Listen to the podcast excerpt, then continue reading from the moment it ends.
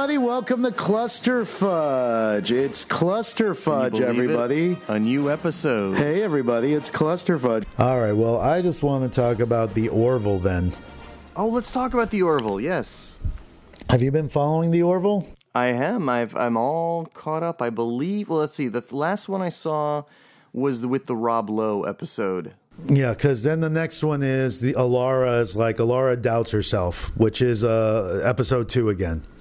Um, so, all right. So what we have is uh, so folks may know that this season Star Trek Discovery premiered, and also on Fox they did the Orville, which was kind of but not really supposed to be a comedy slash possible parody of a Star Trek show.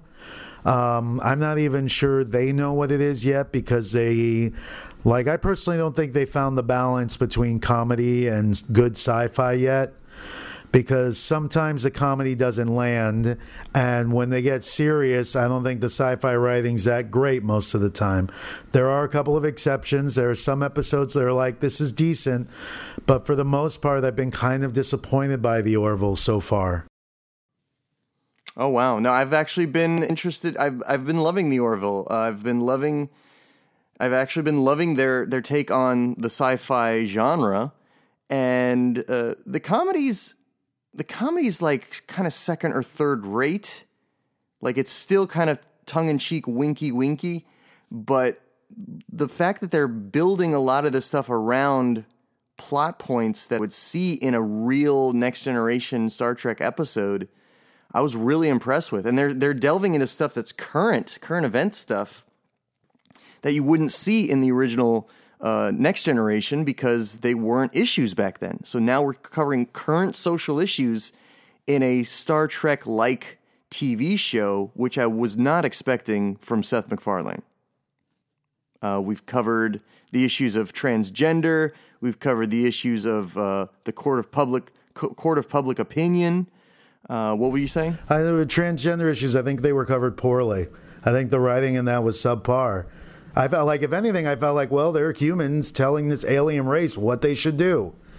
You know, it's like, but but at the same time, it's like, well, why aren't there women on your planet? And if one comes up every eighty-five years, I mean, so but you're not men then. You you're this you're you're I don't know. You're a different gender. Like, are you men? Because if you're saying you're men and there were women, what happened to the women? Or if it's always been this way, then would you identify yourselves as men, as male? I mean, wouldn't you be like a unisex species that had no gender? but that you lean towards male. It was just like the again. I don't think I think they're trying to cover some big issues, but the writing doesn't meet the the writing doesn't meet up to the challenge.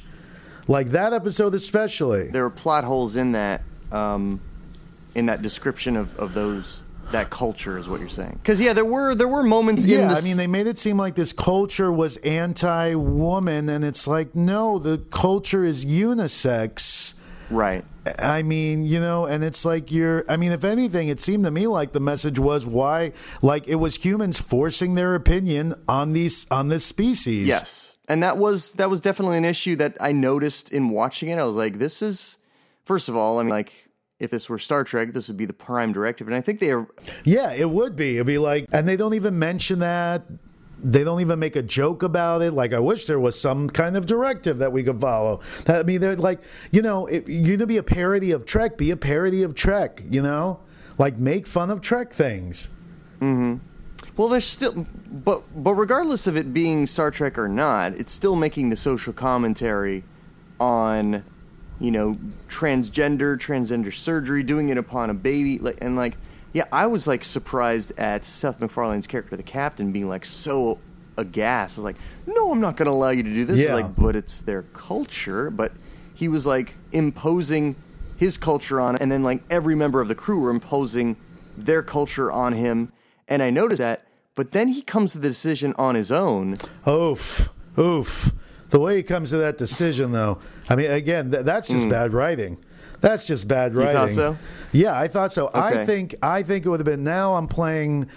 Uh, Monday morning quarterback. I'm, I'm like putting on my comedy writer hat here, but Yes, I think on. it should have been where they tried to show him serious, dramatic movies, and he doesn't get the point of these movies. then okay. those two fall asleep. They've given up, and he happens to come across Rudolph, and he gets the Hmm. message not from serious drama that's trying to Right. send the real message, but some kid claymation movie that wasn't even about that. I think that would have been a funnier joke. So in that instance, I think that the joke was bad and that the writing wasn't good, where he Mm-hmm. just takes a lesson because they start with Rudolph and he's like, "Oh yeah, that that makes him seem stupid to me."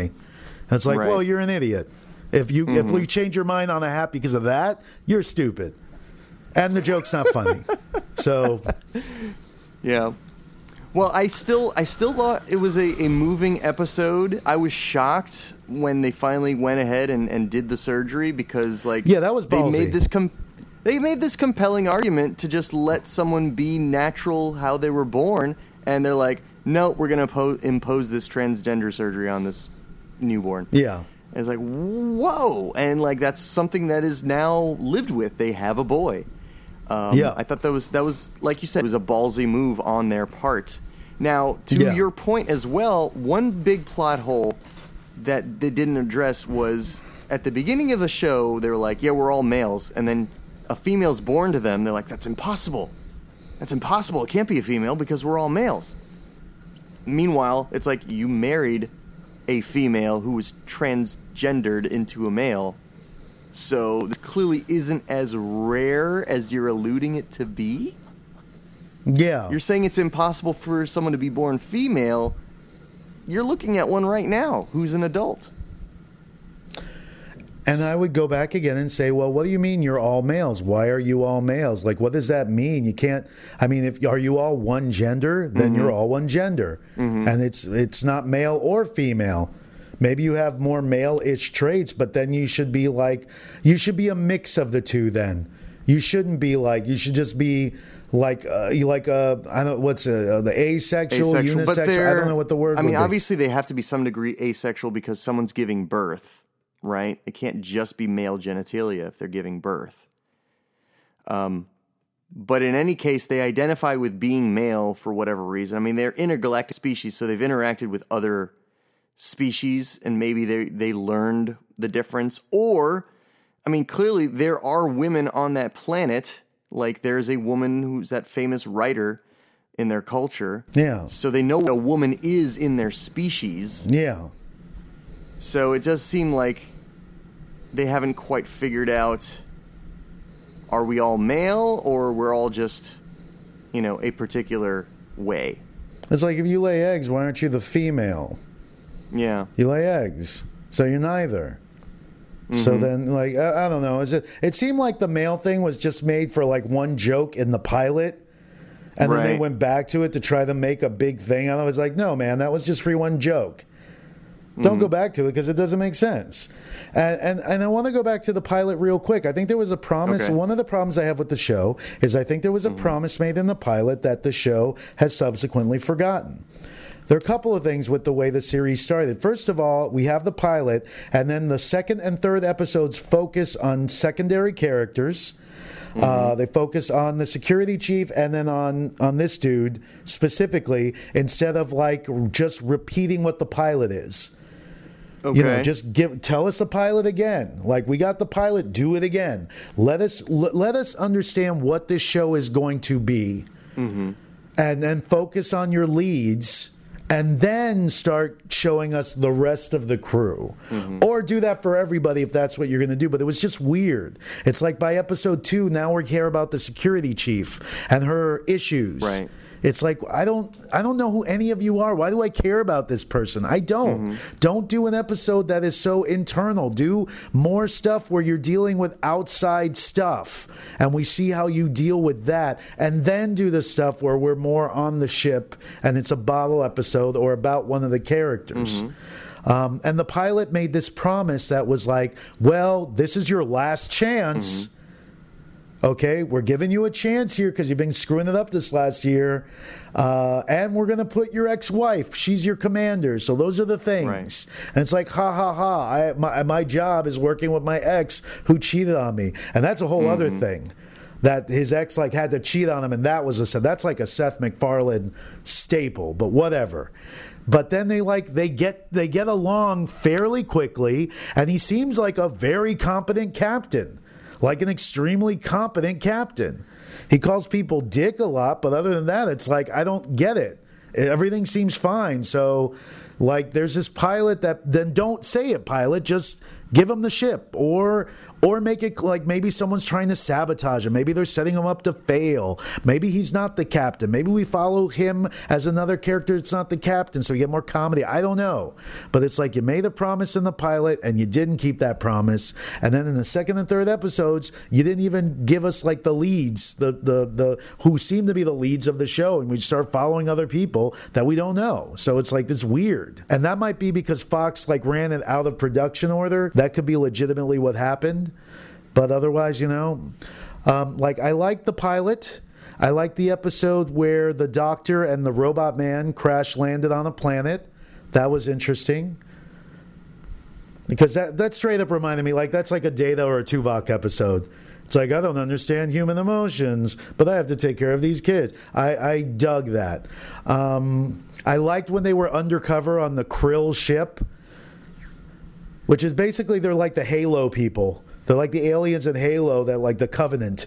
And it's like everything that's not us is sacrilegious and we have to wipe it out of the galaxy. And I thought that was interesting. And as dated as the Avis joke is, I dug it. I don't know why, but I did. I just like that he kept hitting that Avis joke. And I like seeing them undercover being weird.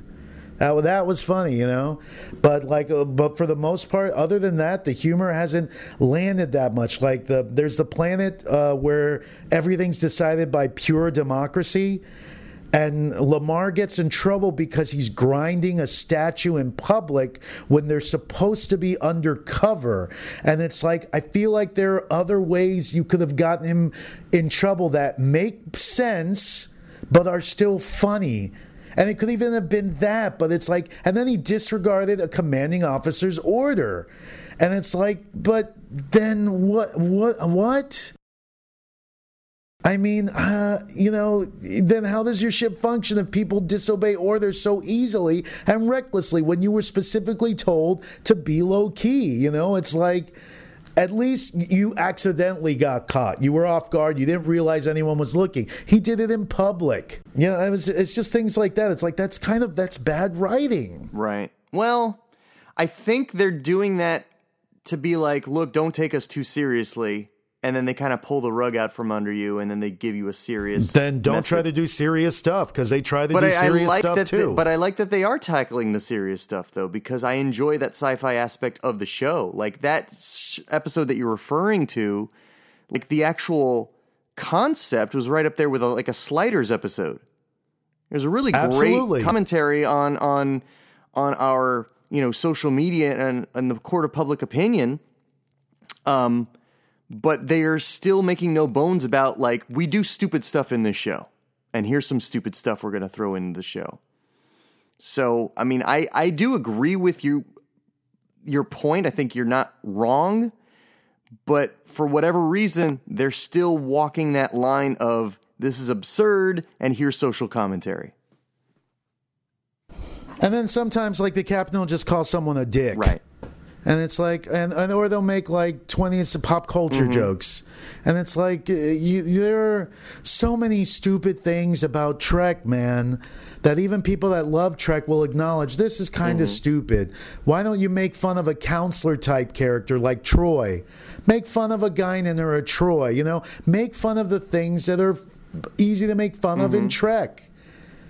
Because that's kind of what I think you wanted to do. Mm-hmm. Do that too. You have jokes. You don't have to, you know, or if you're going to do things, at least try to be a little more consistent with the idea that this is a competent ship of Mm-hmm. competent people. Or double down on this being like the ship of dumbasses, which would be fine. If this was like a down Periscope situation, I would be happy with that. Someone wants this Mercer to fail. Maybe the guy who slept with his wife is like an admiral. I want you to fail. I'm going to put you on the worst ship. I'm going to set you up for failure. But somehow he brings the best out of his dumbass crew and they save the Right. day. You know, do that. Uh, or do it like The Office, where there's a camera crew on the Mm-hmm. ship, and you have that. So you have these silly things that people do Yeah. when they don't realize someone's watching, but otherwise they're competent people. Yeah, I think they they but yeah, I mean like I know we're analyzing the show, but I think you're you're over analyzing a show that is not meant to be analyzed. Like I don't think they want you to analyze the show. They want you to just have fun with it. yeah, I'm not giving it a pass though. They don't get a pass.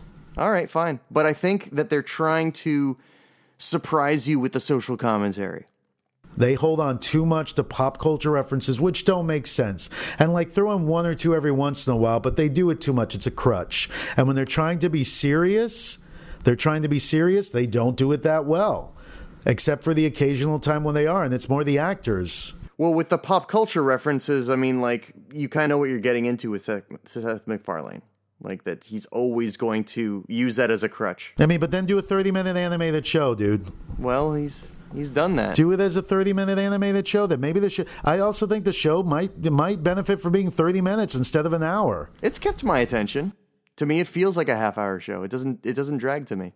You know, I, I, you know, like I say, I like the pilot because when they went to the planet and they found the time advancer machine and they just went on that riff about the banana, I was like, okay, that's funny. That's funny. As they're talking about the thing, they're making fun of it. Great. Uh, you know, but and then there's a sexual harassment from that blob to the doctor, and he's like, "I'm not going to leave this uh, medical bay until you go out on a date with me." And it's like, then you're getting ridden up by HR immediately, bro. And the writers of that show should know better, especially if it's a show based in the future. And that's fine, but you know, they can do that. They can do that, but they can also write better jokes. So that's where I'm at. I'm like, uh, I know it's been renewed, so they may keep doing what they're doing. I hope that they tighten it up with two and get a better idea of what they want to do and do it well. I really do. Because, you know, MacFarlane, if you want to do like a dramedy, then do a dramedy. But I don't think you want to do a dramedy. And if you're not doing a dramedy, I mean, you know, you gotta, I don't know. The jokes just gotta be better, man. You got a lot, you got a lot to pull from a lot of resources to pull from as far as sci-fi shows, man. Do it. Make fun of that stuff. Make fun of the shushing doors. Make fun of the sounds. Make fun of the ships. You know. Uh, that being said, it is a beautiful ship. It's like whoever designed that show. The uniforms are nice. They're bright colors. You know, I, I like this idea of this union. It's a beautiful ship uh, with the quantum drive. You know, I, I like the. Uh, I, I I tend to enjoy. I like the cast. You know, Alara hasn't like won me over yet. I like Brutus. Is it? What's his name? The big dude, the the male only guy. I like him. Uh, I want to like the helmsman more. I want to like those two guys more. You know, I like the robot dude. Um, you know, I think Seth MacFarlane is likable. I mean, he has some great one-liners in there too. Uh, you know, he's come. yeah, she's great. I, and I do kind of wish that they didn't set it up where she cheated on him. Like I wish that that wasn't the setup because now she's this bad woman and he just likes. Oh man, he just he just got hurt by a woman at some point in his past. Well, they just they just kind of undid that, didn't they? They they they've kind of implied now that it was you know pheromones affecting her judgment. Yeah, they said maybe it was. But I mean, yeah, even if they undid it, it's like still, it's like uh, you didn't have to start that way, dude. That was kind of like a crappy way to start your show. Um, you know, it's it's funny, but it's like, it's like uh, I don't know. Um, yeah, so we'll see what they do with the show. Uh, you know, we'll see what they do. We'll see the cameos that they do. Um, they had that Beryllian Sphere basically episode. That was a decent episode where they went to the. That was a decent episode. They went to that uh, planet or that that space station that they didn't realize they were in the space station. So that was kind of interesting. That was another Prime Directive episode. They're on a collision course for a star. Um, and they had the great actor as the leader of the religious zealots, and then he called him a dick again, which seems to be his go-to. Um, you know, but that was pretty cool. We don't mean you any harm, except for your father.